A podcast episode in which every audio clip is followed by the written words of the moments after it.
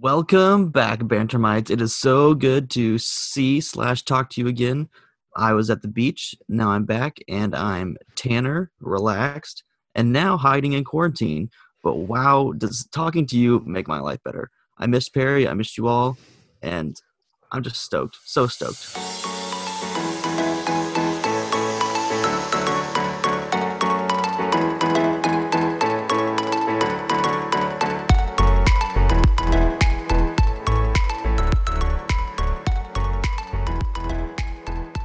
Wes, good to have you back, buddy. Good to have you back. Thanks, Perry. I missed you. Yeah, I mean, it's good to talk to you, but unfortunately, you're not sitting next to me to record. No, we love that quarantine life. I have a microphone next to me that is vacant, and it just seems maybe I should just turn them both on. You could have an echo. Ooh, you're right. I'm sure our listeners would love that. What is it, day like 16, 17 without sports? It's bad, dude. It's bad. Yeah, it's rough, and I think we're doing a very topical episode for most people today. I've enjoyed, now that we haven't had sports, like to watch live sports on TV. I've been watching a lot of sports movies, and so I thought this episode of ranking our top 10 sports movies would be a really, really topical episode for some people. Just because there's no other sports to digest right now. I know. Got to get that fill somehow. But are you bored yet? How's life at home? I started running outside by myself because I had cabin fever so bad. Wow, that's dangerous. You know it's bad when you start to exercise. Absolutely. I haven't got there yet. But also our weather has been, I mean, I'm only 3 hours north of you and our weather has been awful. Awful. Yeah, ours has been pretty nice. I just finished last night. I finished Gravity Falls and it was actually a lot of fun. I highly suggest you watch it, Wes. Really? Yeah. I had a great time. I always thought it looked a little goofy.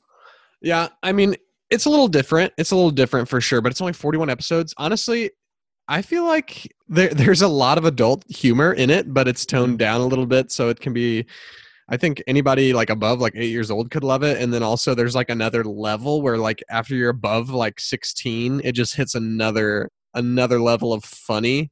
You know what I mean? So there's like that middle ground of like 8 to 16, you're loving just the wacky goofiness of it.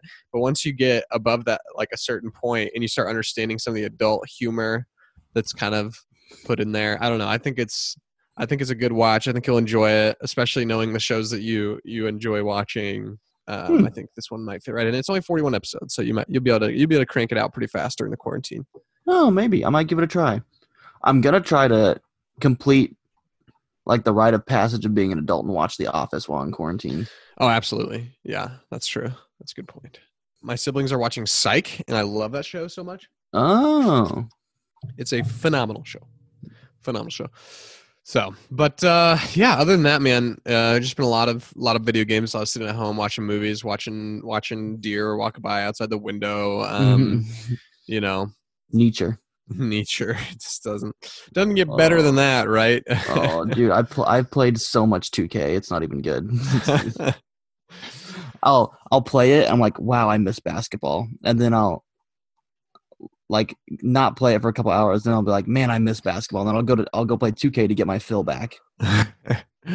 Yeah, we're at that point where we're missing basketball for sure. I mean, it's been like I don't know how many days now. It was like what, the 12th or something. It's been like 16 days, 17 days. Oh my gosh, I'm dying on the inside. And that is why we're doing this episode today. Wes, we need a Perryism to brighten up the days of the thousands, millions of people listening to this. We need a Perryism. Man, I feel like I'm going to run out eventually. That's the hope, for me at least. Context unknown, but I believe you asked a question and answered it yourself. Oh, okay. That's typical. So the question is, what's the first date zone? Statement following. I'm not starting below a 7. Maybe that's why I'm still single.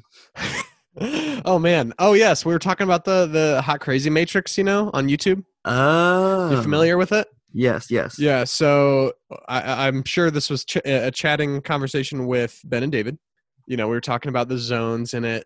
But yeah, they're out there. We were talking about like what would be the first date zone. So like how high on that scale would somebody have to be for you to give them a first date? So I don't know, but that's a 7. I must have said. You know, but as the years go on, that number goes down, right? Well, I hope not. I don't think. Here's the thing. I feel like 7 is not. We're not too talking high in standards. We're not talking like 7 on like attractiveness. I don't think. Are we? I think we're talking like on the Hot Crazy Matrix. So maybe it's like a 7. Wait, is there like an in between? I don't know. I don't remember. Maybe it is like a 7, just a 7 attractive. But what's the craziness part of it? I don't have it memorized, so I don't know. Yeah. Wow, this is controversial indeed. Not really. It could be worse. There's worse ones I could have read. If you haven't seen, If you haven't seen the Hot Crazy Matrix, go watch it. Oh, absolutely! It's hilarious. It's hilarious. And I think there's a couple of them now.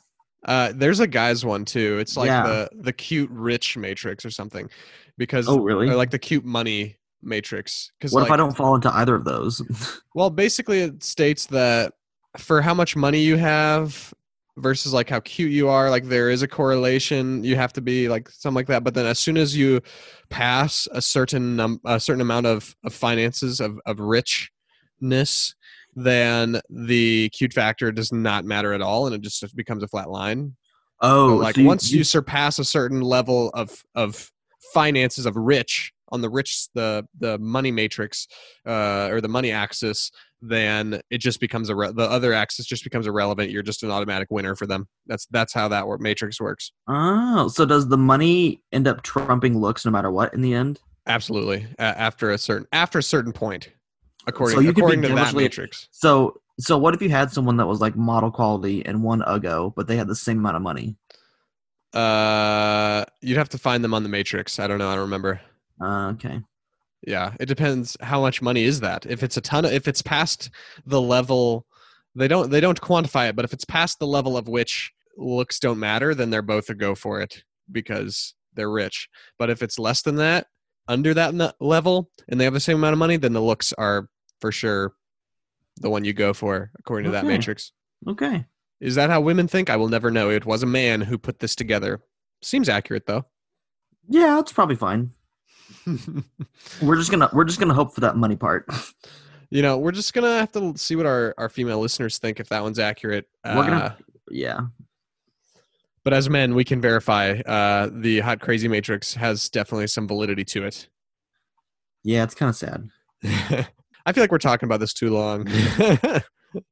Nah, it's fine. Yeah, it's all fine. Just go watch those videos and you'll understand, and maybe you won't think we're as crazy as you already think we are. But we are. But we are. Dude, you want to know the worst thing about quarantine right now? What's the worst thing? So you know how I teach a class, right? I do know. Okay. You remember back in the day when you would have to do discussion boards? Yes. And like you would never post anything that actually mattered? Yes. And then you would have to reply with a reply that doesn't actually matter? Yes, indeed. Okay. Definitely. All of my replies. Right. They're all just like, oh, I agree with you. I like that you said this. Yes. Okay. Making up interesting fact here that teacher will think. So you know how annoying that was to do as a student? 100%. Do you understand how much worse it is to grade them and actually have to read them? How much worse, Wes? So much worse. I will never complain about doing a discussion board again in my life. Well, you're done with them after this year. Still. I'm just saying. Wes, PSA to everyone everywhere. You do not deserve to complain because it's not that bad. Should we do a little life update for people? I feel like I don't know if we have in a while with this virus thing going on. Wes, what does your next few months look like?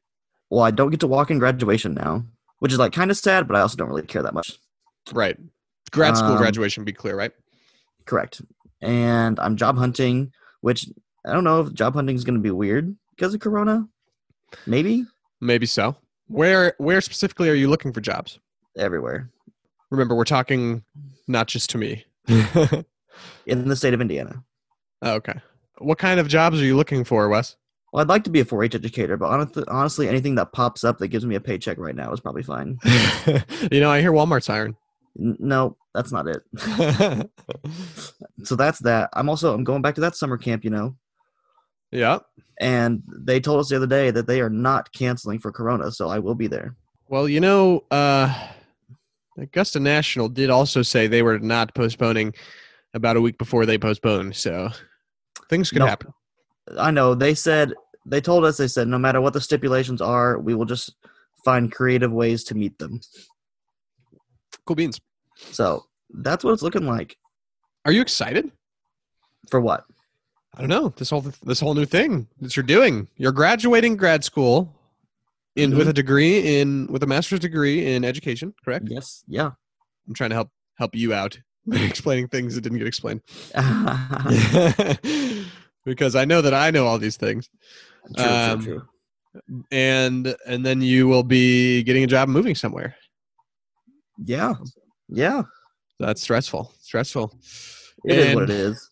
I as well have some things going on now that are going to make our recording schedule a little tougher. Just to update the listeners on the podcast and on me especially. So I'll be I actually got laid off from my job when the thing that shall not be named that sounds like La Llorona. La Llorona. When that kind of set on, I got laid off. But that's not all bad news. I mean, it's bad news, but like the good news is I did get offered a job with the ministry down in Orlando, Florida, it's like an internship year. Then after that, I'll get a chance to decide if I want to do another year, or decide if I want to come on staff full time, or do something else. So I've committed to that year. So I'll be starting there August 1st, moving to Orlando, and over the summer I'll be raising support for that. So that's what that looks like. So we're going to be in different places over the summer. We're going to try to keep some things rolling. I don't know how it's going to look over the summer. I think you're probably not going to get consistent episodes from us over the summer. Maybe a BMC or something. Maybe we can get a BMC every now and then. I don't know. But yeah, maybe we can get you to watch a movie or something, and then we can do a BMC every now and then. I don't know what that'll look like, but we'll figure it out. Maybe I'll grab Corey or to do an episode to fill in for you every now and then as well. Just so we can keep the content flowing. Keep the content flowing a little bit, semi-consistently. And then once we're both kind of settled in, once we're both kind of settled in, him and his job, and then I'll be settled in down in Florida. Then we'll be back to Norman. We're hoping we'll be able to get back to normal a little bit, recording remotely, obviously. And then maybe every other week, maybe not every week, but that's the goal. That's the goal. We'll get it figured out. We are committed to this thing.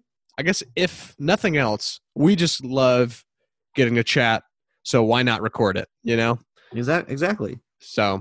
We're planning to keep it going. You will all just be hearing our friendship grow. Plus, we're over a quarter of the way to 100, and that's kind of we have to do it. We got to do it, and we still haven't had anybody from the Goofy movie on yet, so we're definitely not stopping. Exactly. All right. Cool. All right. So Wes, we have got a really fun and relevant topic for today, and that is ranking our top 10 sports movies for you guys to watch while there is no sports on television. So we're going to jump right into that in just a second.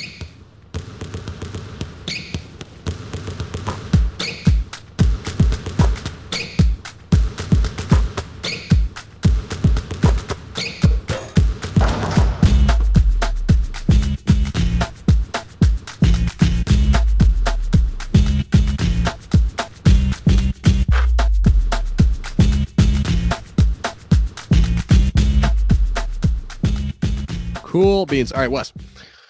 We have in front of us, we've compiled a list of our top 10 sports movies to help you guys with some sports content while quarantining.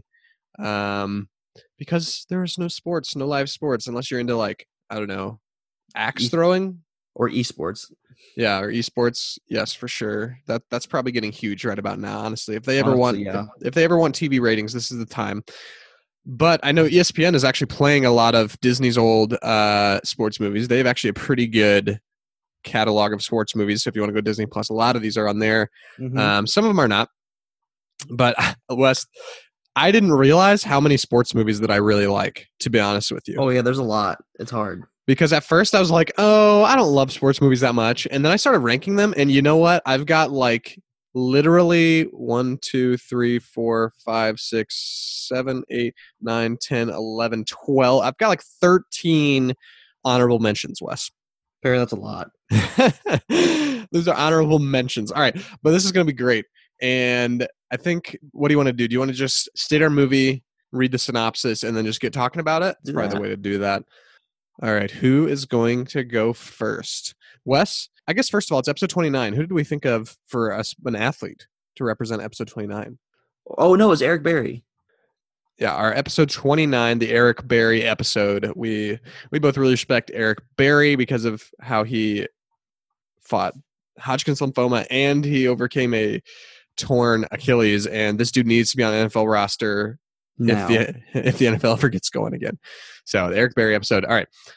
Wes, who's going first? You or me? You can go first. You want me to go first? All right. Wait, hang on. This is just a top 10, not a draft, right?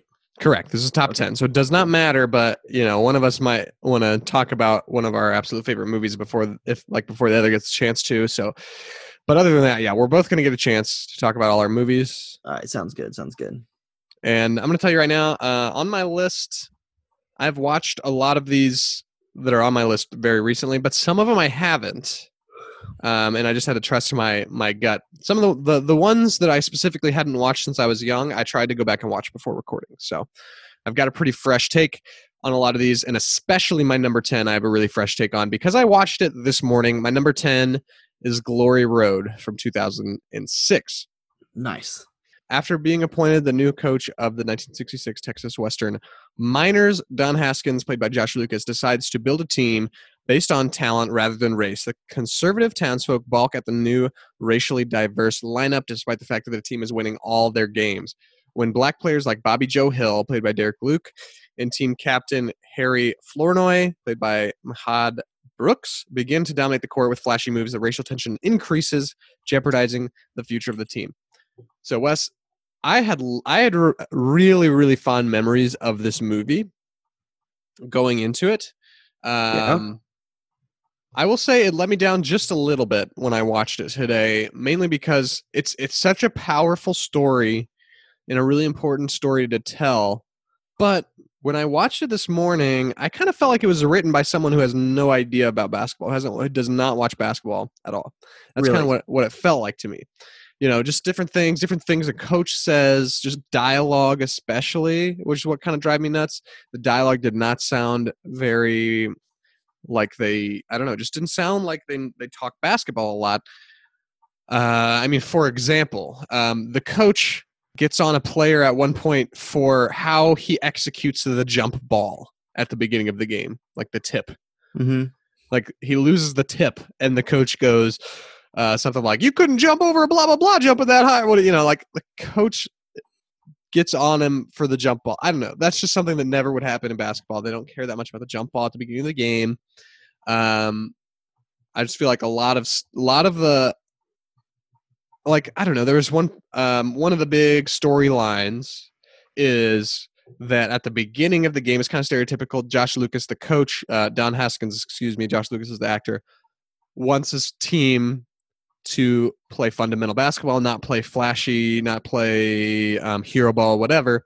And Bobby Joe Hill is kind of a flashy guy who wants to play kind of a showboaty style.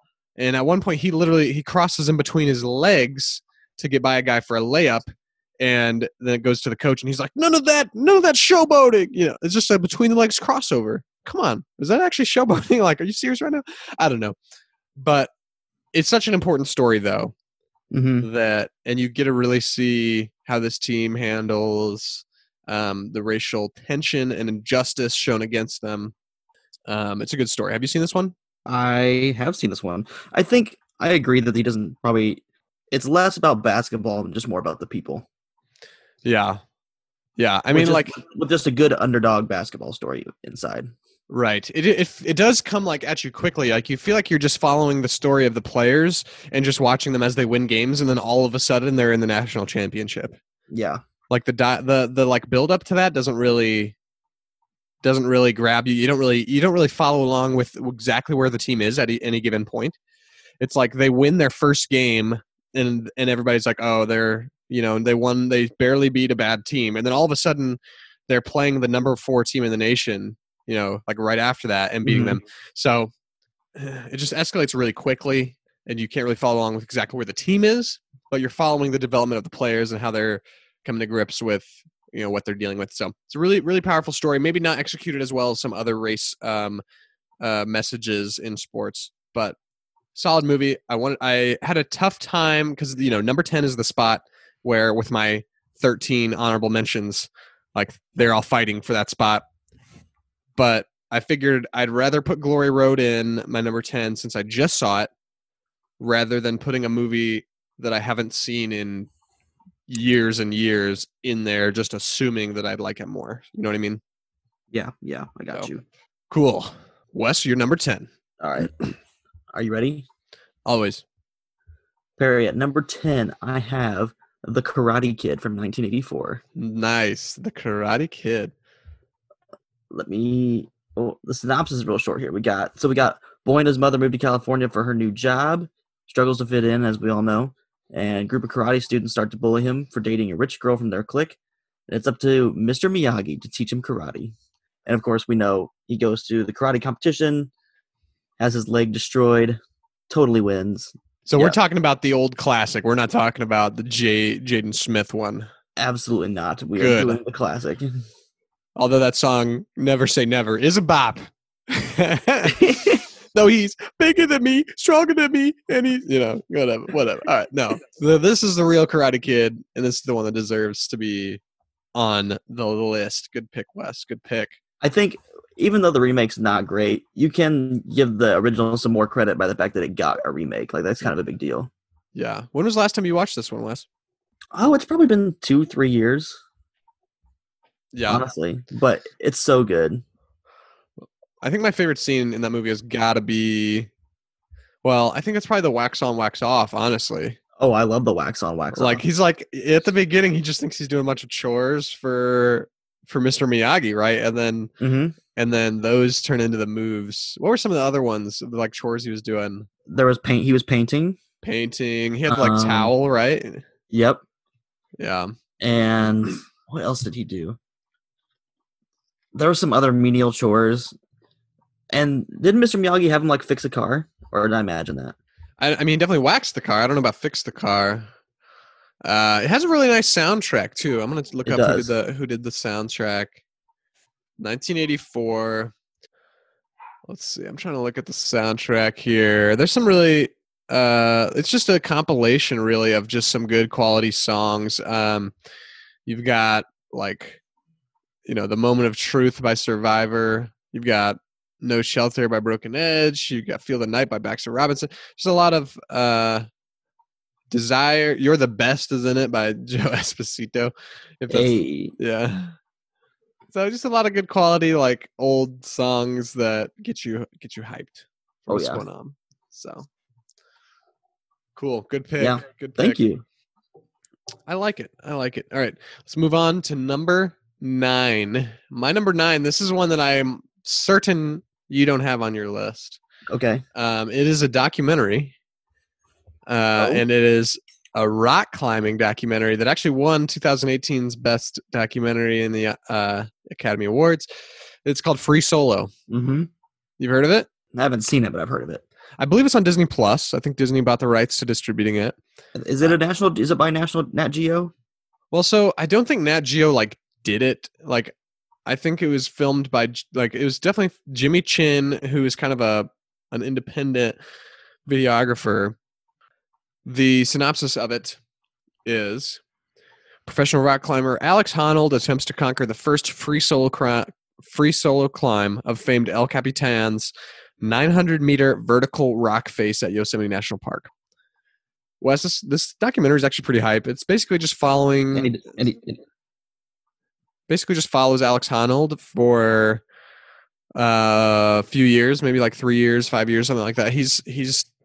He's been like one of the best rock climbers in the world for a couple of years now. Like it starts, the video crew starts with him as he's like not a big deal at all. Mm-hmm. And then kind of somewhere along the line, like people discover him, how good he is at rock climbing. He gets on like magazines. He starts like talking to people in like classes. He like starts dating a girl in the middle of this documentary. But the whole time it's about like him trying to figure out how he can free solo, which means climb without any harness or anything. Just by himself. Free solo. This biggest vertical rock face in the world, which he has climbed many times with equipment, you know, but he has never free soloed it, and nobody has ever free soloed it before. So it's all about that. And there's actually some legitimate, like it's a real life thing. So there's a lot of legitimate struggles that you go through. He gets injured multiple times from falling. I mean, it's just life. And I think it was a good ride, honestly. Like I really enjoyed what I got out of that movie.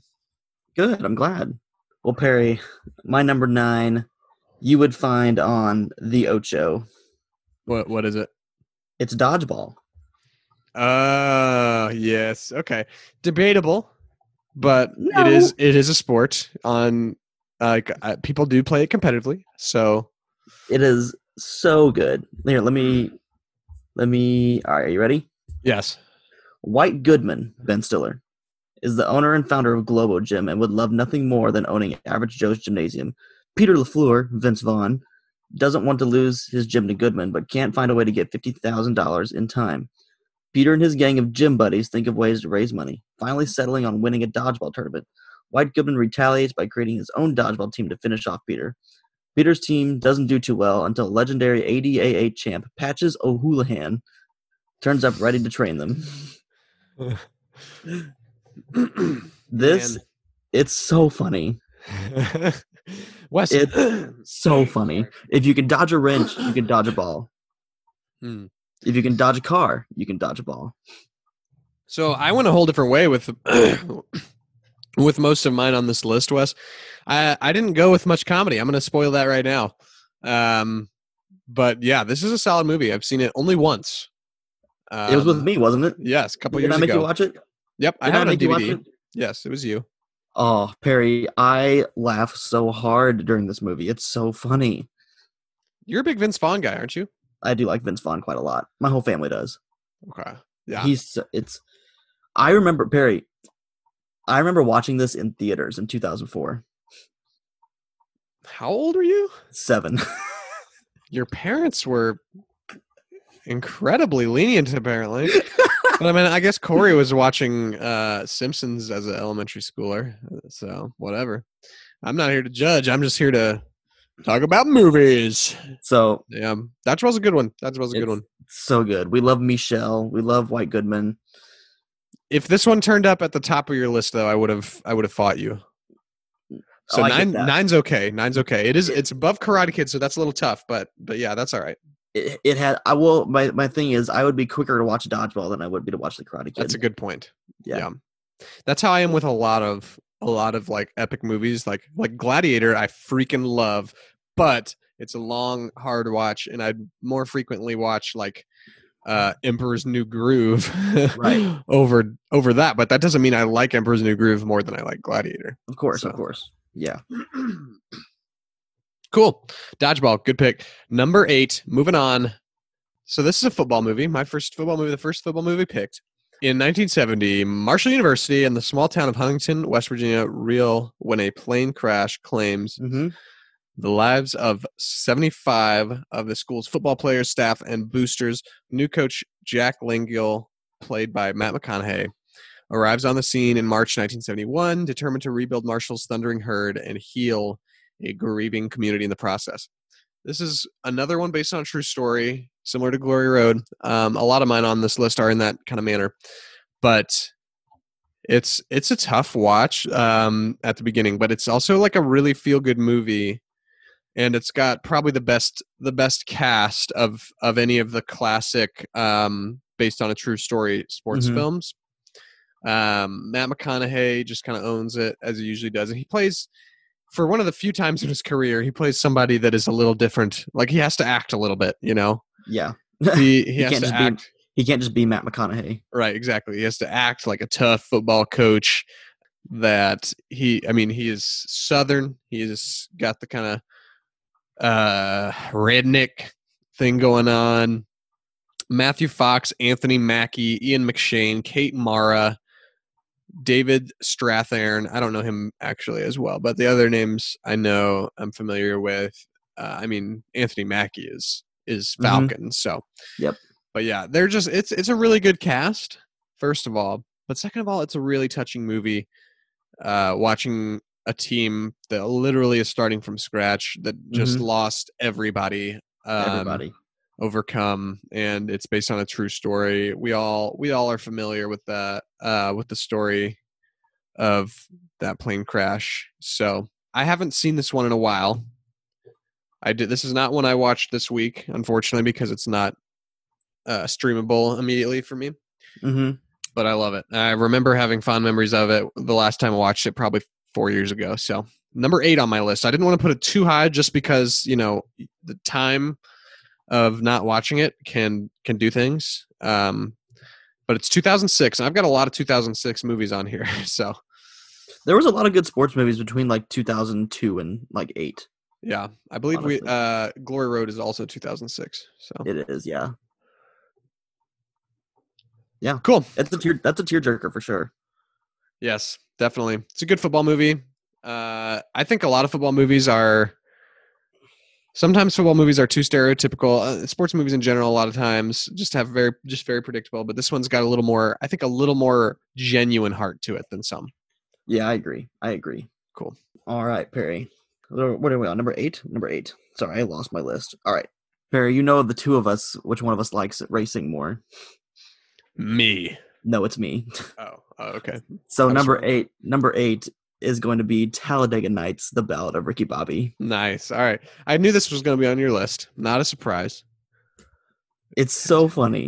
NASCAR stock car racing sensation Ricky Bobby is a national hero because of his win at all costs approach. You know, if you ain't first, you're last.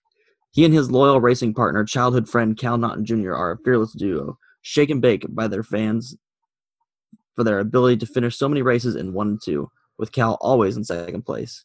When flamboyant French Formula One driver Jean Girard, Sacha Baron Cohen, for the supremacy of Ricky Bobby, Ricky Bobby must face his own demons and fight Girard for the right to be known as racing's top driver. I will say, as a diehard NASCAR fan, this is not accurate. It's Cars 2. No, it's way better. You're right, it is. But one thing I do love about it is they put real NASCAR drivers in it, and they went to real tracks and did the filming, and there is nothing. I mean, it's pretty great when you have a legendary moment like Jean Girard and Ricky Bobby running to the finish line. Everyone knows that scene. Yep. And it's so good. Also has Amy Adams in it, which, like, she's a real actress. Although, yeah, that was a strange one. She was not big yet. This is not a role she would take today. No, definitely not. She is too good to be in that role. And you recognize it now. You're like, right. You're like, she's too good to play the stereotypical trophy girl. Yep. But at the time, she wasn't that big a deal. This was what, 2004, I think? I thought it was 2006. Another 2006? Wow. Yeah, it's 2006. Wow, so we got three 2006ers already. I think the best thing about this movie is the quotes. Oh, for sure. Sweet 6 pound, 8 ounce, baby Jesus. Sweet 6 pound, 8 ounce, baby Jesus. Here's the deal. I'm the best there is, plain and simple. I wake up in the morning, I piss excellence. Yep. I love that line. I'm gonna pull up some quotes. Oh man, I hope that the both of you have sons, handsome, beautiful, articulate sons who are talented and star athletes, and they have their legs taken away. And I mean, and I pray that you know that pain and that hurt. Oh man. Oh yeah. Dear 8 pounds, 6 ounces, newborn infant Jesus, don't even know a word yet. Oh gosh, it's so funny. Help me, Jesus. Help me, Jewish God. Help me, Allah. Help me, Tom Cruise. Tom Cruise, use your witchcraft on me to get the fire off me. Like, who wrote this thing? It's I feel like Will Ferrell just improv'd it. Oh my gosh, I'm just looking around. Yep. All right. Well, there's so many more. If you need a good laugh during this quarantine time. Absolutely. That is such a great movie. It's a funny one. It's not a powerful one. It's not gonna get your heart thinking, not gonna make you feel things, really. But you're gonna laugh. And that's what we need. Fun things. That's what we need sometimes. Wes has got the funny list so far. And mine is the more based on a true story list so far. I've got some real ones coming up. Don't worry. Okay. Well, I'm going away from the nonfiction for this next one. All right. Because I'm going with I wrote down Creed/Creed 2 because I think they're very comparable. They're both very good. I'm only including one on the list, and so I'm just putting Creed. But they're both pretty equally good. So Creed, Adonis Johnson, played by Michael B. Jordan, never knew his famous father, boxing champion Apollo Creed, who died before Adonis was born. However, boxing is in his blood, so he seeks out Rocky Balboa and asks the retired champ to be his trainer. Mm. Rocky sees much of Apollo in Adonis and agrees to mentor him, even as he battles an opponent deadlier than any in the ring. With Rocky's help, Adonis soon gets a title shot, but whether he has the true heart of a fighter remains to be seen. So, Creed, 2015, spinoff of the Rocky series, and it's really good, Wes. Have you seen these? I have not seen a single Rocky-related movie. Wow, that is insane, and we are doing this ranking. Yeah, just keep that in mind, guys, because if you had, then they might make the list. But Creed, first of all, Michael B. Jordan, this is his best performance that I've seen him in, I think. I mean, he's solid in Black Panther, but this is way better. He's way better as Creed. And don't even get me started on Tessa Thompson. She is so good, and you get to see her just be like, she is the love interest. So, you know, there's a little bit of a box there for the love interest of the main character, but at the same time you get to see her put a little of her own character and her own passion into her character. Mm-hmm. So she's not just your stereotypical love interest like most, though she does have to kind of stay in a box because she is a side character. She's not the main character.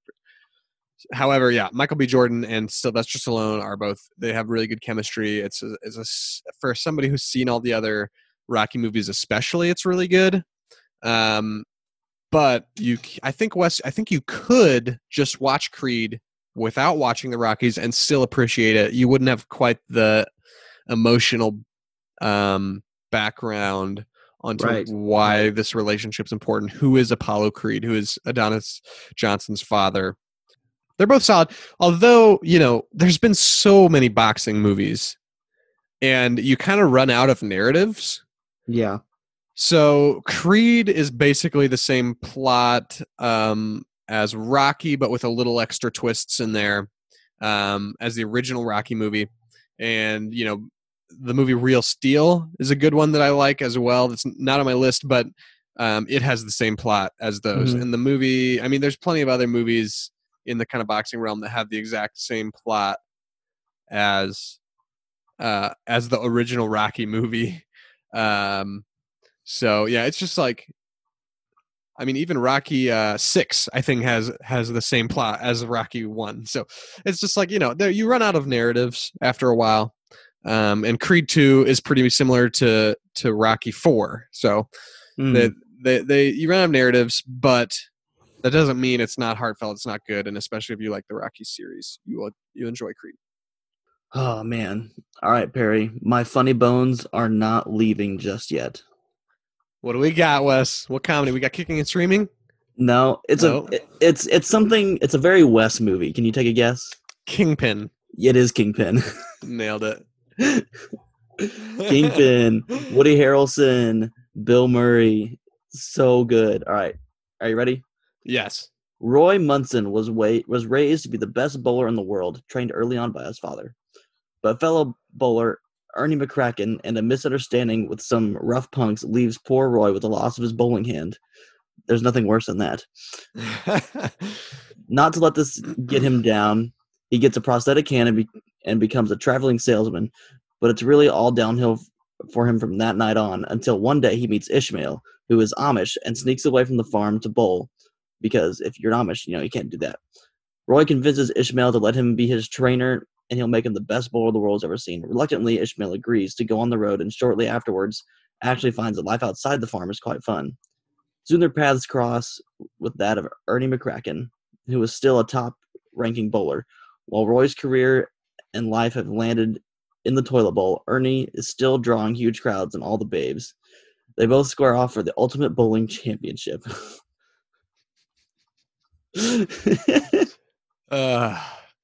This movie is exactly as it sounds. It is silly, but it's also kind of a cult classic. Yep. And you are that cult, Wes. I am. It is all me all the time. Another one you showed me. What? This is another one that you showed me. I think it is. Yeah, it is, isn't it? Oh, it's so fun. My absolute favorite sequence is in that last bowling match with Bill Murray, and every time he throws a shot, his hair is messed up in a different way, and it's more extreme every time. And I just think it's the funniest thing. And it also hits close to home to me because I grew up bowling, and I grew up near a bunch of Amish people. So it's literally my life, Perry, in a movie. Nice. Let's see, what did it get on IMDb? That'll be an interesting thing to see. It got a 6.9. I feel like that's not that bad. It got a 43 from Metacritic.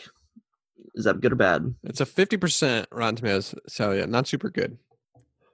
I mean, it's definitely not great, but it's so funny. Also, who doesn't love Woody Harrelson? I mean, it's a valid point. Woody Harrelson's solid. I told you that one of my friend's moms dated Woody Harrelson in college. I know. I think that's bonkers. At Hanover. My sister has been watching the, what is it? Hunger Games series again. It's literally, I'm pretty sure it's the only thing in the world that she actually likes or has expressed liking. You know, really? She's a teenager. She hates everything. But she loves the Hunger Games series. So Woody Harrelson's in that, and he might just be playing himself. I don't know, in that series, that quadrilogy. Oh, I hope not. I don't know, but Kingpin, yeah, watch that if you need another good laugh. But it is probably not as universally adored as Talladega Nights in the comedy realm. But Wes is a bowler, if you guys don't know. You know what I've noticed, Barry? I haven't picked a mainstream sport yet. No, you've got bowling, racing, dodgeball, and karate. Where I've got basketball, rock climbing, and boxing, but I've got basketball and football covered already. All of my sports belong on ESPN 8. The Ocho. Wes, my number 6 is a mainstream sport, and it is very close because it is all about our state, takes place in our state, and takes place in an era when my dad was in high school. So a lot of his friends were actually, like, people he knew were actually in this movie as extras. Mm-hmm. It is Hoosiers. Nice. Basketball movie. It's actually pretty, like, mainstream. Like, people know about this movie, but in Indiana, this is a sacred movie in sports because it's Indiana high school basketball in the 1980s. Small town, like, so here's the synopsis. Failed college coach Norman Dale, played by Gene Hackman, gets a chance at redemption when he's hired to direct the basketball program at a high school in a tiny Indiana town called Hickory.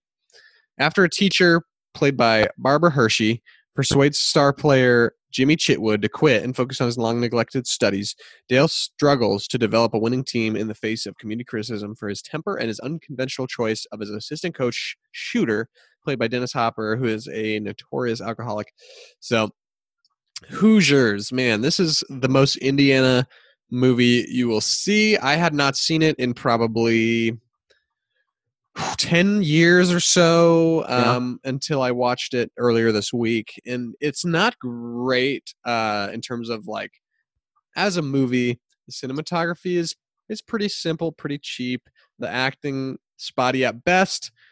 But it's small town Indiana basketball, and you gotta love it for us, you know, us guys who grew up in Indiana, and like the schools they're facing, like we know the names of them, right. We're familiar with them. It's pretty cool in that way, and you know, the Indiana Pacers play with Hickory jerseys in honor of this movie. It's a big deal. So, and they play it, you know, the final game is in Butler Fieldhouse, which is now called Hinkle Fieldhouse. And, you know, most of us, mm-hmm. I've been to a game there. I don't know if Wes, you've maybe been to a game there. But so we're just, it's just all Indiana and we can relate. And so that's didn't quite make my top five. I thought it might, but another one I watched this week actually jumped it. So we'll get there. But that's my number 6, Hoosiers. We love Hoosiers. Did you know our good friend Big Beefy refuses to watch it? Why is that? Because it's called Hoosiers. Yeah, but Big Beefy and his brother Little Beef, which those are their names, in fact, the only names that people call them. They both, in terms of NFL football, will only root for the Saints because of Drew Brees. Drew Brees, who is a Purdue grad, is the Saints quarterback, and it drives me up the wall when people are like that, because you have a hometown team, NFL team in your backyard in the Indianapolis Colts, and you don't care about football enough to root for them, but you love college football enough that you just pick a guy and he goes to any random team and all of a sudden you're a diehard for them. His loss, you know? It is. It's not very beefy of you, Big Beefy. It's just too bad. All right, Perry. My number 6. I am finally knocking off the funny bones. And I am picking Invincible with Mark Wahlberg. Good pick. This was, spoiler alert, the one that got knocked off my list this week. I had it on my list. So this is my first honorable mention, Invincible is. But wow, okay. I haven't seen it in a while, but I have very fond memories of it. Yeah. All right, here we go.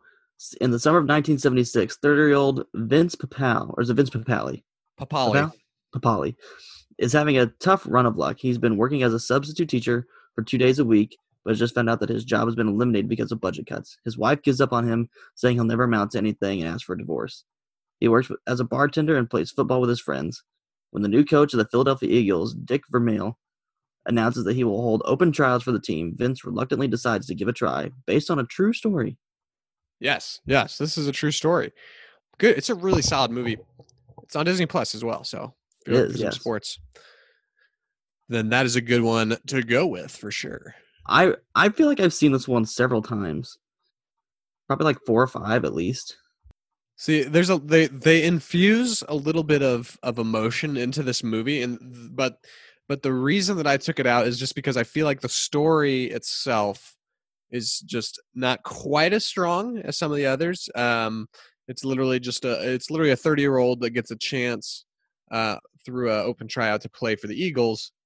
It's cool. It's a big deal. It's a great, really well done movie. Mark Wahlberg is solid. The story is just not quite as powerful as the one that ended up jumping it into the list for me.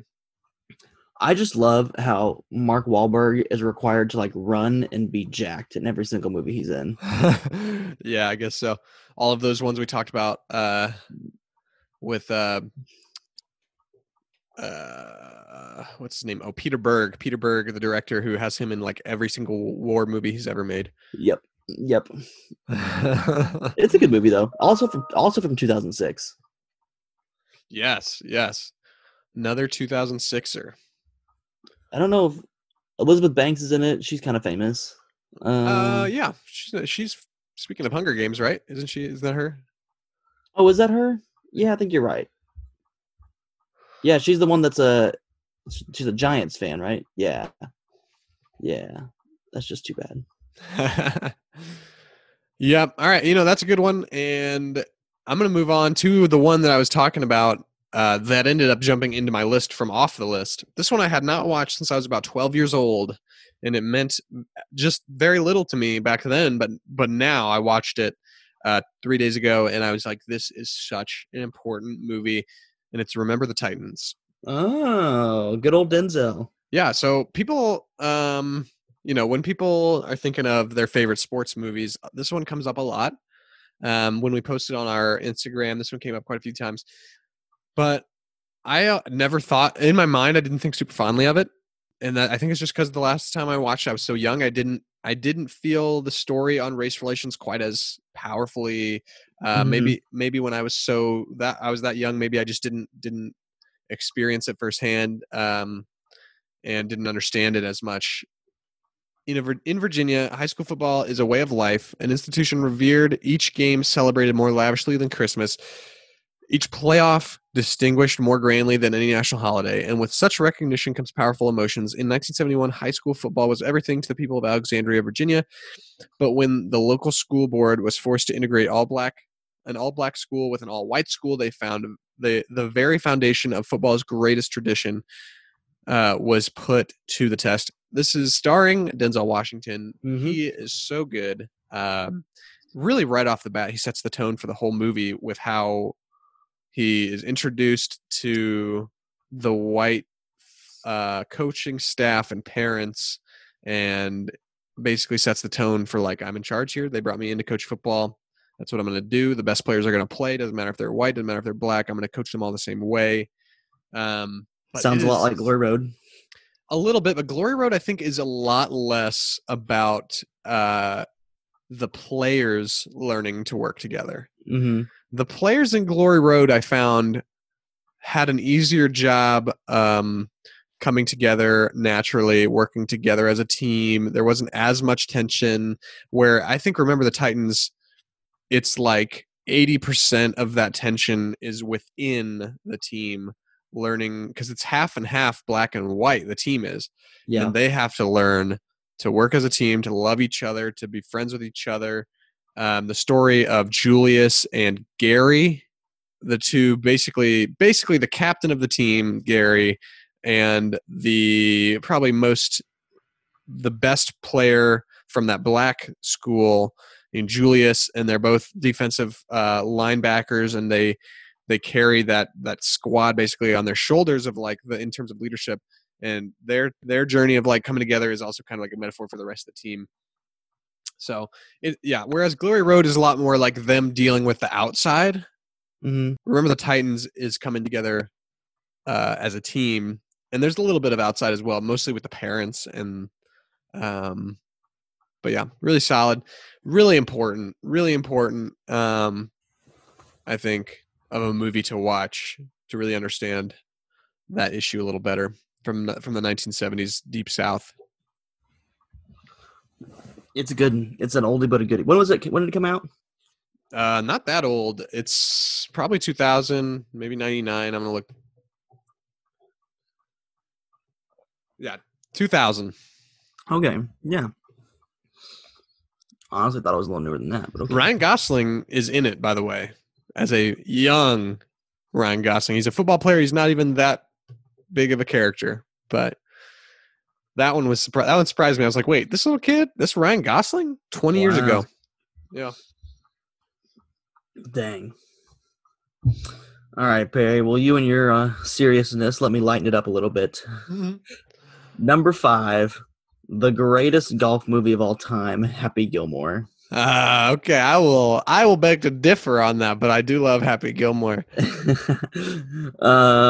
Hockey player wannabe finds out that he has the most powerful golf drive in history, joins the PGA Tour to make some money to save grandma's house. The downside is that his hockey player mentality doesn't really go on the PGA Tour, especially with the favorite to win the championship. I think this might be my favorite Adam Sandler movie. Really? Wow. Yeah. Okay. I really like, I now pronounce you Chuck and Larry a lot, but like. I mean, this is a good one. I can't think. I'm trying to think of ones that I might like more, and this is probably it, honestly. This is probably the best one. I about have a crying fit from laughing every time he fights Bob Barker. Oh, yeah. Absolutely. I love the villain, Shooter McGavin, and I just love how much he hates Happy, and it's hilarious. And just like. When he learns the movie itself is the only part about it I don't like is at the end when he has to do like the mini golf style putt off the announcer stand that fell down. True. It gets kind of weird. It does get kind of weird. But it's not supposed to be like a realistic sports movie. Like he's playing with a hockey stick. Yeah. Have you ever tried to putt with a hockey stick? Is it possible? I mean, I'm sure it's possible. but they're curved, so it's not going to be easy. Oh, you're right. I think also, Perry, you were a golfer. Were? I meant like you were on a team. Yeah. I don't play golf much anymore anyway.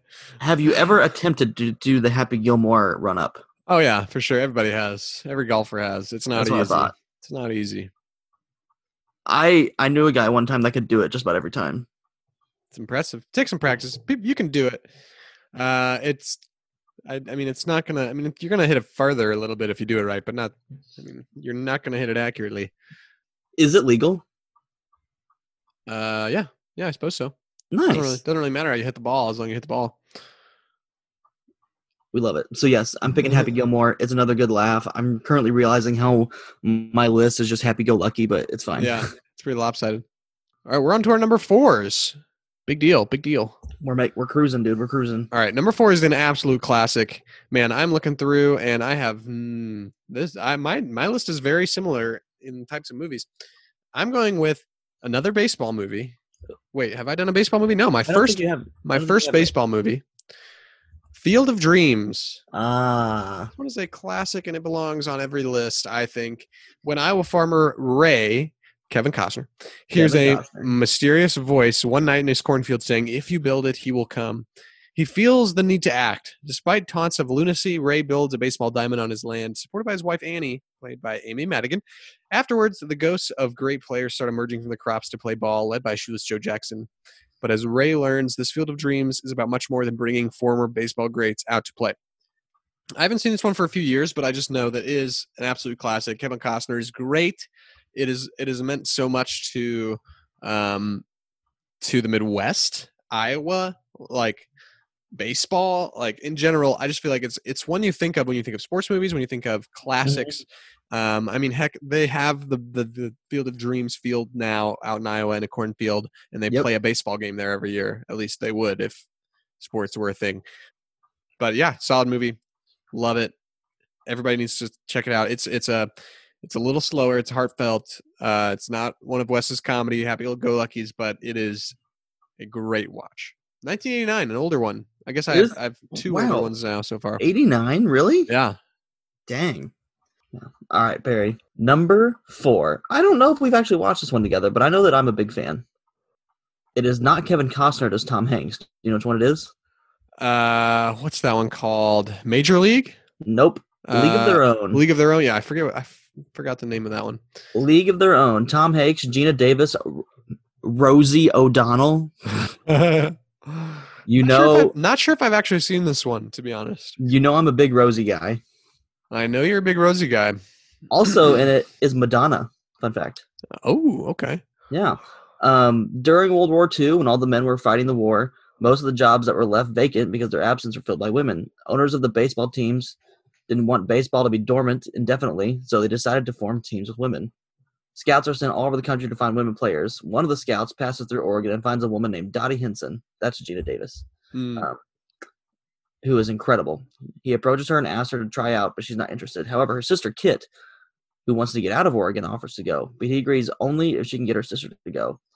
When they try out, they're chosen and are on the same team. Jimmy Dugan, a former player, who's now a drunk, is the team manager, but he doesn't feel as if it's a real job, so he drinks and is not exactly doing his job. So Dottie steps up. After a few months, when it appears the girls are not garnering any attention, the league is facing closure until Dottie does something that fixes that. I mean, it's based on a real story, you know? It is, yeah. It's a real thing that happened. The Racine Bells and the something Peaches were the two teams that focuses on the most. And they're real teams. You've got – they mainly have Madonna and Rosie O'Donnell in there as comic relief. So this was in the 40s, correct? When the men were off in the war? Yeah, but it was during World War II. Okay. Tom Hanks plays a drunk, and it's kind of hysterical. One of the things, my mom will do this thing where she pins certain attributes on actors, and in this time period, if you pay attention, Tom Hanks pees in every movie that he's in. Really? And it happens in this movie. It definitely happens in The Green Mile. and there's at least one or two others where he's just got a peeing scene. Well, glad that your mom notices those. Yeah. It's a solid movie. I like it a lot. Hey, guys, let's sit down and watch this Tom Hanks movie. We gotta keep an eye out just in case he, pees. Got to watch for the peeing. Hey, the man's hydrated. He unzips his pants. Let me know. The man's hydrated. What are you going to do? Yeah, that's true. He stays hydrated. But yeah, it's a good story. I haven't seen it, but I will. Yeah, I think I need to, though. I think you do. It's like half war movie. Not really, though, because you never see any war scenes, but, there's soldiers coming in and coming out. So, it's half war movie in the part where you identify with the women whose husbands are gone, and then half sports movie as you're watching them play baseball. Okay, cool. Wes, I've got another one that is based on a true story. It's based on a very, very old story, and it is the best golf movie ever made. Oh, wait, can I guess? Sure. Is it the greatest game ever played? It is the greatest game ever played. With Shia LaBeouf, blue-collar Francis Ouimet fights class prejudice while mastering golf, a game guarded by the upper crust. Employed as a caddy at the exclusive Brookline Country Club, Francis fine-tunes his skills during off hours. His father, Arthur, disapproves, but a few admirers help Francis enter the 1913 U.S. Open. The underdog competes against British star Harry Vardon and finds common ground with his boyhood idol. The film is based on true story. So yeah, this is the real true story of the 1913 U.S. Open when the amateur Francis Ouimet, born and raised right outside of Brookline Country Club, where the U.S. Open is being held, and he works there.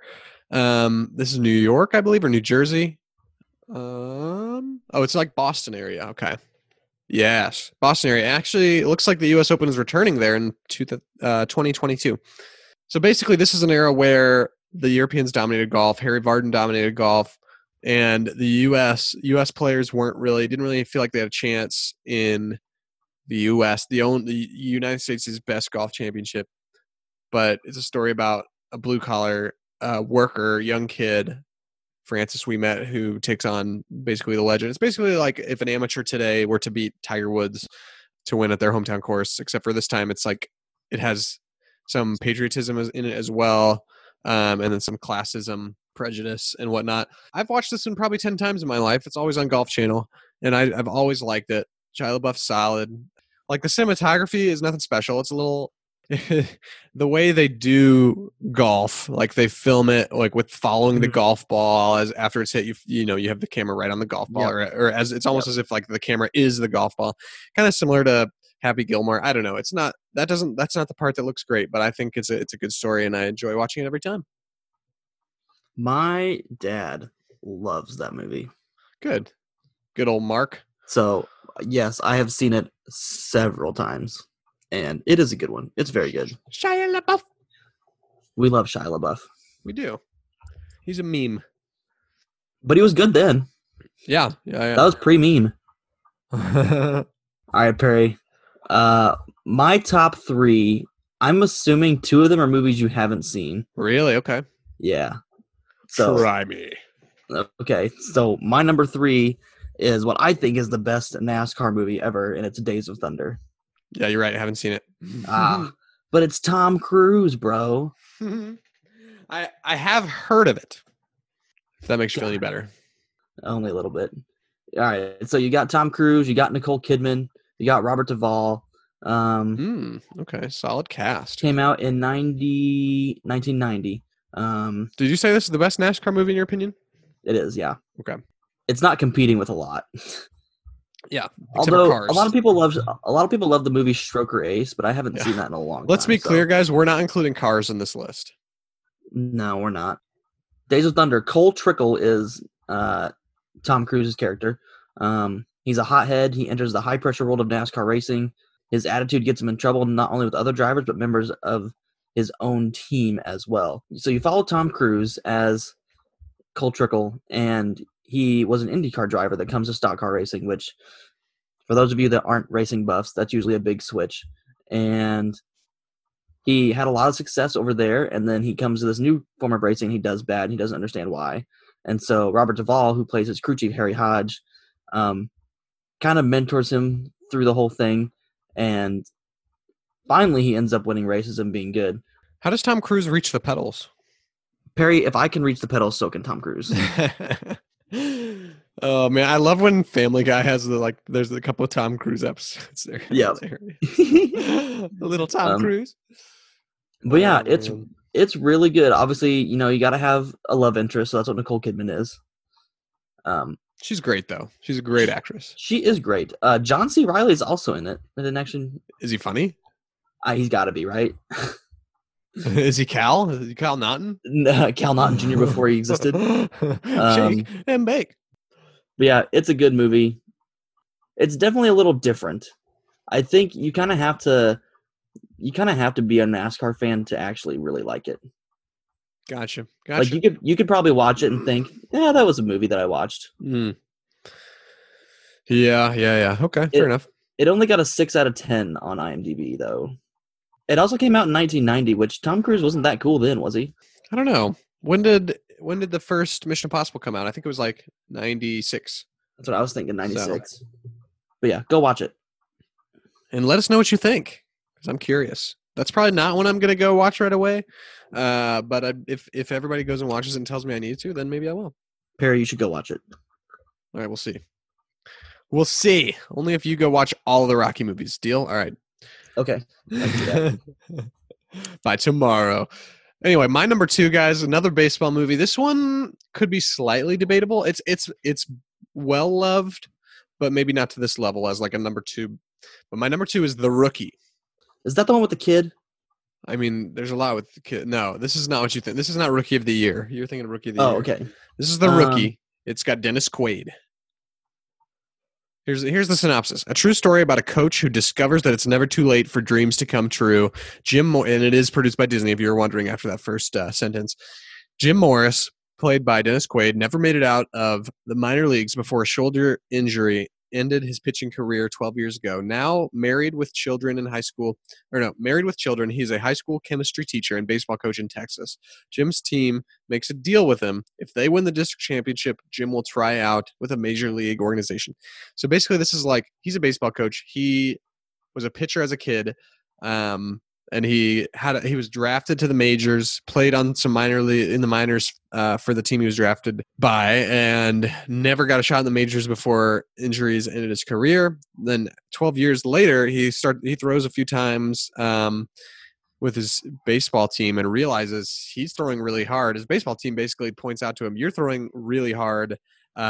You should try out for the majors again." At this point, I think he's late 30s. I think 35, I think, is about is how old he is. Mm-hmm.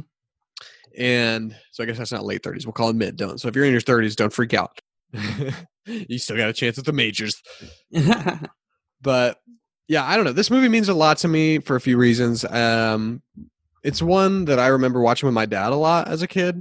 I have memories of like picking this movie up from a DVD store when I was probably like 12, when my dad and I used to go on fishing trips once a year by ourselves. Mm-hmm. And so we would go fishing, we'd come back, we'd get a bunch of snacks and sit down and we watch this movie. So I have memories of that. And I think I probably watched it like 3 times as a kid, and I didn't watch it again until this week. And it still means a lot to me. I think it's not I don't know if it's got a lot of heart in the sense of like this dude, it was always his dream growing up to pitch in the majors. Spoilers, he gets a chance to do it at age 35. Mm-hmm. And just kind of that and seeing what that means to him. Like, it's a very Disney sports movie. Right. It's still based on a true story. It's still down to earth. The real story about it's very, very based on a true story. Like, it's very accurate, although it does leave out a little bit at the end because the real pitcher made his debut as a 35-year-old in 1999 before being released again. He had the same injury kind of flare back up the end of his career again. So that's a little sad. That's left out at the end. But the cool thing is this movie came out in 2002. So 2 years after his actual career ended. Wow. Yeah. And that real pitcher cameos as an umpire in the film. So, well, fun fact. Wow. But I'm a big fan of this movie. It's heartfelt. It's it's got kind of it's a passion pick for me. It means a lot to me for that reason. So it's my number 2. I like it. I like it a lot. So you haven't seen this one. It's on Disney Plus, my man. What's isn't there a baseball movie where there's an old guy that throws a no-hitter? Is it Kevin Costner? I don't know about a no-hitter. That could be Perfect Game, maybe. Dennis Quaid looks a lot like Kevin Costner, so you maybe think of this, but he doesn't throw a no-hitter. It's not about that. Okay, maybe not. No, the one pitcher I'm thinking of is a no-hitter. Okay, maybe that's Perfect Game. Maybe it is. All right, Perry. My number two, guarantee you haven't seen it. But you did have it on your list. Like that movie list you sent me? Yep. So now I'm curious if you've seen it or not. What is it, big dog? It is Rush. With Chris Hemsworth. Chris Hemsworth. Yes. Yeah. No, I have not seen it, but I am familiar with it. All right. So in the 70s, I don't even have to read the synopsis just because I know the story. In the 70s, Formula One was kind of taking off, and there were two drivers at the top. James Hunt, who is Chris Hemsworth, and this guy named Niki Lauda, who is Daniel Bruhl, who I don't think I actually know him. This is based on a true story. So it's kind of like your typical two-athlete bout of the real flashy, aggressive one versus the methodical, calm one. And the flashy one usually gets himself into trouble while the calm one goes on and wins. It just follows these two who had very polarizing personalities. Neither of them had a lot of friends because they're on both ends of the spectrum. One too social and one antisocial. And they go head to head for a whole season, and the movie is just like it's a dramatic depiction of that, and it's really good. I remember when it came out, my mom drove me an hour to go see it because it was not in a theater near my house. Very recent, isn't it? 2013. Do people like it? Looks like it's 88% Rotten Tomatoes, so seems like it. Yeah, I mean, I think it was depicted pretty accurately. Also had good actors in it. Gotcha. I mean, I remember when it came out, but I didn't feel super compelled to watch it. I really like it. One of the cool parts is it is a true story, and these two men end up becoming pretty much best friends. Niki Lauda, one of the characters, actually just passed away this year, which is super sad. Oh. But and then the guy that is played by Chris Hemsworth died a long time ago. But it's very good. It's directed by Ron Howard, aka Opie. Yeah, Ron Howard. He's a legend, for sure. Yeah, and I love it. It's deep. It's kind of dark. Cool. I want to be able to, come at you, but I can't because I don't. I mean, it's highly rated. I probably should have came at you more about, Happy Gilmore or something. Probably. We should go watch it. I think it's on Hulu, actually. Rush? It might be. Yeah. Well, after we finish the sports movies list, I'm going to have to prepare for other lists. You know what I mean? So we'll see. True. But now we're on to our number one. So do we want to, I'm going to give a quick recap of my 10 through 2 before I reveal my number one. My number 10 is Glory Road, 9, Free Solo, 8, We Are Marshall, 7 is Creed, 6, Indiana Special, Hoosiers, number 5, Remember the Titans. 4, If You Build It, They Will Come, Field of Dreams. Number 3, The Greatest Game Ever Played with Shia LaBeouf. And then number 2, old Grinch Smile himself, Dennis Quaid in Grinch. The Rookie. Oh, you know his smile, man. He's got the Grinchiest smile. Not that it's a non-authentic smile. It's just a really funny looking smile. You're right. No, it is kind of Grinchy. Yeah, exactly. All right, my number one, Wes, is a classic, and I just watched it maybe just over a week ago, and I did not think this would be my number one. When we first started talking about this episode, did not think this would be my number one, but it is Rocky from 1976. Really? The original Rocky movie. I hadn't watched this in a few years, not that long, but the original Rocky, I was surprised how much I enjoyed it. The best, it's not about the story that really is why I put it number one. It's about how stinking funny Rocky is. Really? Is it funny? Yeah, I didn't realize that. That's what put it over the top for me, is that I've always enjoyed Rocky. I've always enjoyed the most of those movies except for number 5. I've always enjoyed the Rocky franchise, and the first one of a franchise usually has a little extra nostalgia to it. Mm-hmm. But when I rewatched this and remembered how funny Rocky Balboa is, like the character, that is what put it over the top for me. I'm going to look up some lines real quick. Also, it's made on like less than like $2 million, which is insane. Wow. Really? It's 1970s. So they didn't have to spend on a lot, but yeah, it's made on nothing. Sylvester Stallone actually wrote the first Rocky movie and the first couple, I think. But yeah, let me find a couple good Rocky quotes.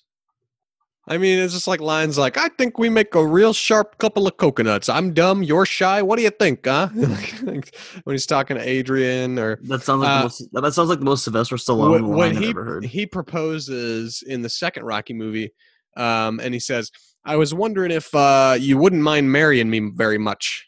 Oh, my word. There's tons of quotes. I just can't look through them all right now, but...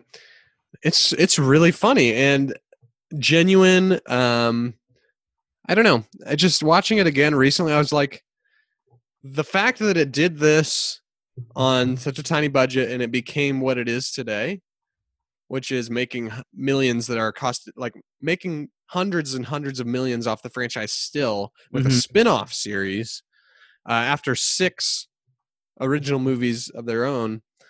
So 8 movies later. And a statue up in Philadelphia, like started on a tiny little budget movie with a no-name actor in 1976. I honestly don't believe you when you said it was made off $2 million. I don't believe you. I'm looking it up. I mean, I just think you're lying. $1.1 million. I don't buy it. I think that's fake. I think that's fake news. No, you're wrong. Rocky 2 is made off $7 million. Rocky. Yeah, I don't know. Why you think that's fake news, but I mean, it's just so big that it's hard for me to believe that it was that cheap. Isn't that impressive though, knowing that to be true? It's 1976, so if you do that translation, what does that equate to today? I don't know, but still impressive. It's crazy. Considering we're making animated movies now that cost $250 million. Right. Dang. All right, that's my number one. Wes, what is your 10 through 2 and then your number one? All right, number 10, we got The Karate Kid, the OG from 1984, with the one and the only Mr. Miyagi, the real one. Number 9, Dodgeball, brought to you by ESPN 8, The Ocho. Number 8, Talladega Nights, The Ballad of Ricky Bobby. 7, Kingpin, the greatest bowling movie of all time. 6, Invincible, another Mark Wahlberg film. 5, Happy Gilmore. 4, A League of Their Own. 3, Days of Thunder. And 2, Rush, which most people probably haven't seen, but I have. And Perry, my number one will not come as a shock to you, I don't think. It is The Blind Side. Yeah, 2009. Don't you dare lie to me. Sandra Bullock, Tim McGraw, Kathy Bates. Wow. Mm.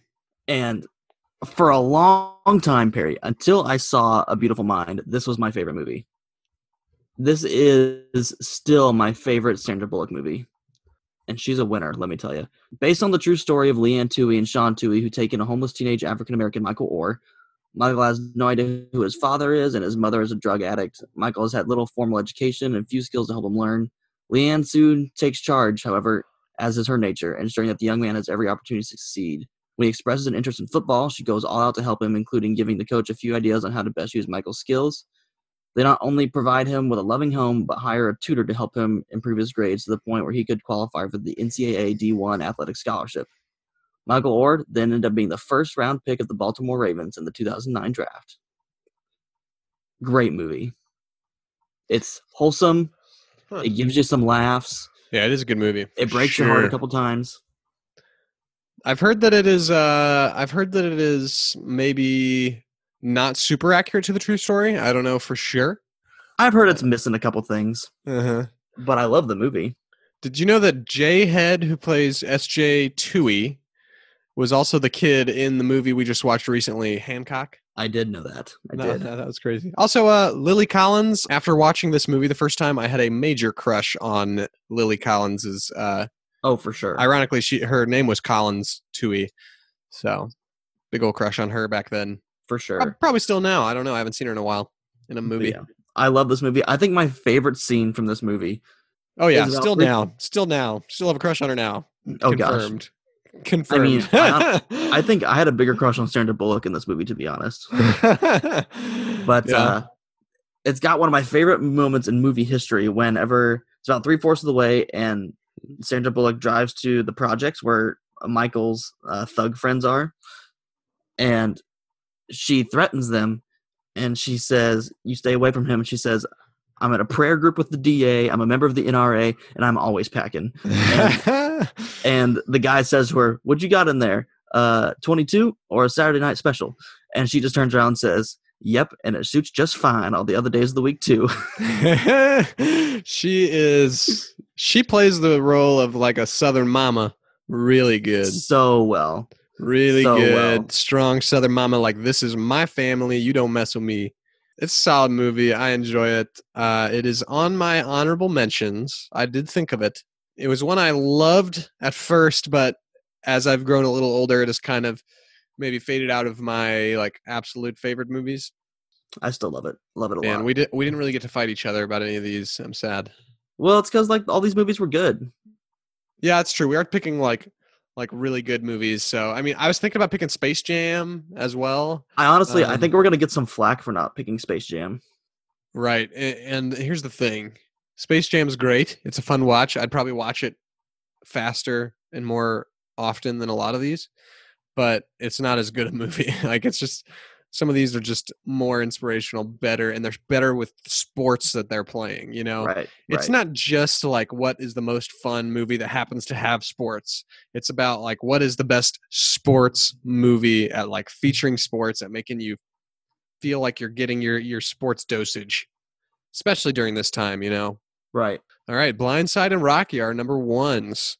I'm going to have to put up both of these lists online on our Insta and have you guys vote for which list do you think is better. It's mine. Okay. I mean, it's basically going to be, do you like to laugh or do you like to cry? Cry. Yeah. I don't cry when I watch these, but do you like to feel things? Do you like to warm-hearted movies? Wholesome. Yes. I got some honorable mentions, Wes, like I mentioned a lot. Invincible was my number one honorable mention. Then I've also got The Pistol, a movie about Pistol Pete Maravich. Southpaw. Oh. Southpaw is a really underrated one. Good boxing movie featuring Jake Gyllenhaal and Rachel McAdams. Mm-hmm. Real Steel, as I mentioned earlier, it's basically the same plot as like a mixture of Rocky and Rocky 4. It's basically robot boxing in like almost like the future. It is basically the future a little bit. Robot boxing with... Hugh Jackman stars that one. So I also wrote down all the other Rockies except for Rocky 5. Also probably not Rocky 6 either. Cool Runnings. Oh, Jamaican bobsled. Feel the rhythm, feel the rhyme. Come on, boys, it's bobsled time. Kicking and Screaming. That's probably my favorite of the Will Ferrell comedy sports movies. Or any of the other comedy sports movies. But The Sandlot, which I am shocked neither of us put on our list. I was very close to putting it on the list. Yeah, I thought you loved Sandlot. I thought it was going to make its way on the list. So I am shocked that one's not on there. I think it got snubbed. It got snubbed for sure. That's a major snub, I would say. Space Jam, Facing the Giants. It's a good solid Christian movie made by the I think it's like a Southern Georgia Baptist. Wait, a solid Christian movie? Yeah, like they don't make a lot of really good Christian movies. That one's good. It's not too cheesy. Talladega Nights, The Longest Yard, and another snub, Miracle on Ice, man. Miracle. I haven't seen it yet, so I couldn't put it on there. Yeah, Miracle is a solid movie. I just don't quite relate as much. It's hockey. I don't care about hockey. Sorry. Yeah, same. That's also why Mighty Ducks is not on. Mm-hmm. Not even on my honorable mentions. Wes, here's another one that maybe is a snub, but I didn't include it for a reason. Rudy. Oh, Rudy was offsides. I just don't like it. Like, people are going to give us flack. I don't like Rudy. Sorry, guys. It's Samwise Gamgee, isn't it? Yeah, exactly. Yeah. Sean Astin is his name. Yeah. Yeah. I mean, also, I've heard like Rudy is kind of like the real Rudy is super full of himself now. Of like, after this movie's come out, he like is using it to his advantage and he's basically taking advantage of his own name because of the movie and going and like he's dropped everything. He's become an inspirational speaker. He basically tells everybody how great he is, I think, is kind of his job now. They did a ESPN Daily episode on him, and the guy said that his like house is like full of Rudy merchandise, like Rudy bobbleheads, Rudy like art. Rudy's house. Rudy, the real Rudy Rudiger, his own house is full of his own merchandise that he can just like that he just like gives to people, signs it, and gives it. And whatever. That is not the vibe. That is not, no. So I'm not a big Rudy fan. I just think it's kind of like not that great. I mean, I know it's Notre Dame and we're in Indiana, so that's we should like it. But I don't like that movie. Sorry, guys. It's whatever. No. Cool. So that's our big hot take, I would say, of the day is Rudy is not good. Darn it. What else? Is there any other honorable mentions you need to mention, Wes? Tin Cup is another one that's decent. I have not seen that. Perry, I haven't seen 42. I don't know if you have, but we didn't talk about it. I actually haven't. We didn't talk about it, no. We didn't talk about White Men Can't Jump. No. Hoop Dreams. Documentary about a couple kids from, I think, Chicago. That video crew follows these kids when they're like 13, 14 years old that are like super talented basketball players that basically their whole life is devoted to them going to the NBA. Neither of them end up making it to the NBA, but it's basically like how kids in the burbs, Chicago, their whole families just dedicate their life, everything to those kids getting to the NBA because that'll bring like the whole family out. Hoop Dreams, a solid documentary. We didn't talk about Million Dollar Baby. That one didn't that win an Oscar? Might have. I'm not sure. I think it did. Moneyball. I actually really like Moneyball. Yeah. Oh, my dad really likes Legend of Bagger Vance, but I've probably only seen it once. Gotcha. Yeah, I have seen that one. It's solid. It's all right. It's not. Oh, and The Waterboy. That's true. Somebody mentioned Waterboy on Insta. Here, I'll start reading off some of these. From Maggie, actually my cousin Maggie. She put. So my question was, what's the top 5 sports movies in your opinion? And she put McFarland USA. So that's a cross country movie. I've seen that. Oh. Not bad. Solid movie. The Miracle. Wait, or is this The Miracle Season? That might be different. Miracle Season, she writes. The Blind Side, Cool Runnings, and The Perfect Game. And then Emmett, good friend of ours, he put The Blind Side 100%. Gunner. Hey. Yeah, love Gunner. He said Hoosiers is number 1, no questions asked. This boy is a Indiana boy, so that. Oh, he loves basketball. Evan Yoder said Happy Gilmore is number 1. There you go. He's with you. I would have thought he would have picked Waterboy. Landon said, "Remember the Titans, number 1. We Are Marshall, number 2. The Rookie, then Coach Carter and Dodgeball." Oh, Coach Carter! I forgot about Coach Carter. We didn't talk about Coach Carter. I know Landon is down in Florida, recovering from a leg injury, broken leg. So we hope he gets better soon. And a lot of those picks are on our list. You'll find out. So good choices. Maybe some of the rest of them will keep you busy, as they're keeping us busy during this quarantine. Mason said Shawshank Redemption. That's not sports. Yeah. So I reached out to him. I was like, "Sir, please explain." And he said, "Escaping from prison is a sport." I beg to differ. Moving on. Riley said Hoosiers, Remember the Titans, Rudy, the Mighty Ducks, and Coach Carter.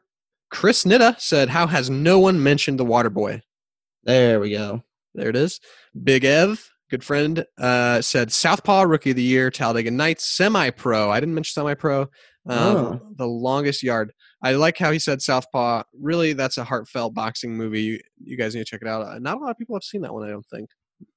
Did we go see that together? I think we did. Maybe. It was a while. I mean, I think it came out like 4 or 5 years ago, so I don't know. But possible. Jenna said Miracle. Eric says 42, Moneyball, Miracle, Remember the Titans, and Field of Dreams. Gracie said Remember the Titans, number 1, no question. Peyton says Creed and Creed 2. That's it. That's all he likes, those 2 movies. That's it. All right. Sir, if you haven't watched Black Panther, you may like it if you like only Creed and Creed 2 are your favorite movies because Michael B. Jordan. Amber says Angels in the Outfield. Alec says, I am just going to leave Raging Bull here. We haven't talked about Raging Bull. That is by the same people who made White Men Can't Jump, but I haven't seen it, to be honest with you. James Kopic, who was on the show a couple episodes ago, says, Remember the Titans, Glory Road, Miracle, Facing the Giants, MVP, Most Vertical Primate. What is that? I don't know that. It's like a monkey playing basketball. I'm looking that up right now. That seems like a meme. Most vertical primate. 2001. Oh gosh, Wes, this has got to be a meme. It's a monkey on a skateboard. MVP, most vertical primate, he says. I didn't even catch that when I was looking through these first time. And then Madeline says High School Musical, duh. All right, High School Musical. All right. Cool, all right. Cool. I don't call that a sports movie, but, you know, we both like it. We both rep the High School Musical every now and then. Got to get your head in the game sometimes, you know. Always. Cool. That is it. Thank you for all the interaction on social media. That's great. We love it. We love hearing all your guys' opinions and keeping you involved in our content. So just love that. Man, that was fun. Hopefully you guys have gotten some sports suggestions so that you can keep in the know about some of these sports movies. Yeah, like I might forget how basketball works if we go much longer here if I stop watching basketball movies, you know what I mean? I mean, I don't even know what a free throw is anymore. Problem is, most of these basketball movies are before the 3-point line, and it's kind of my game. So if I just, you know, if basketball movies is the only thing keeping me going, and I'm gonna get back out there and be like, what is this line doing here? Why is it an arch? I'm confused. What's going on? Next week we got a great episode with couple fun people from the happiest podcast on earth. We're going to be bringing a little bit of Disney magic into your house, talking about the parks for the first time in a while. It's a good one for sure. It's been fun looking at your forehead for the last couple hours. Thanks. That's all I've been able to see in our Zoom call. That's the most comfortable position I'm in, so. Wes, I think we're going to need to sign out together in unison. This is going to be a struggle. Let me watch you. Stay hungry, stay humble, and stay hydrated.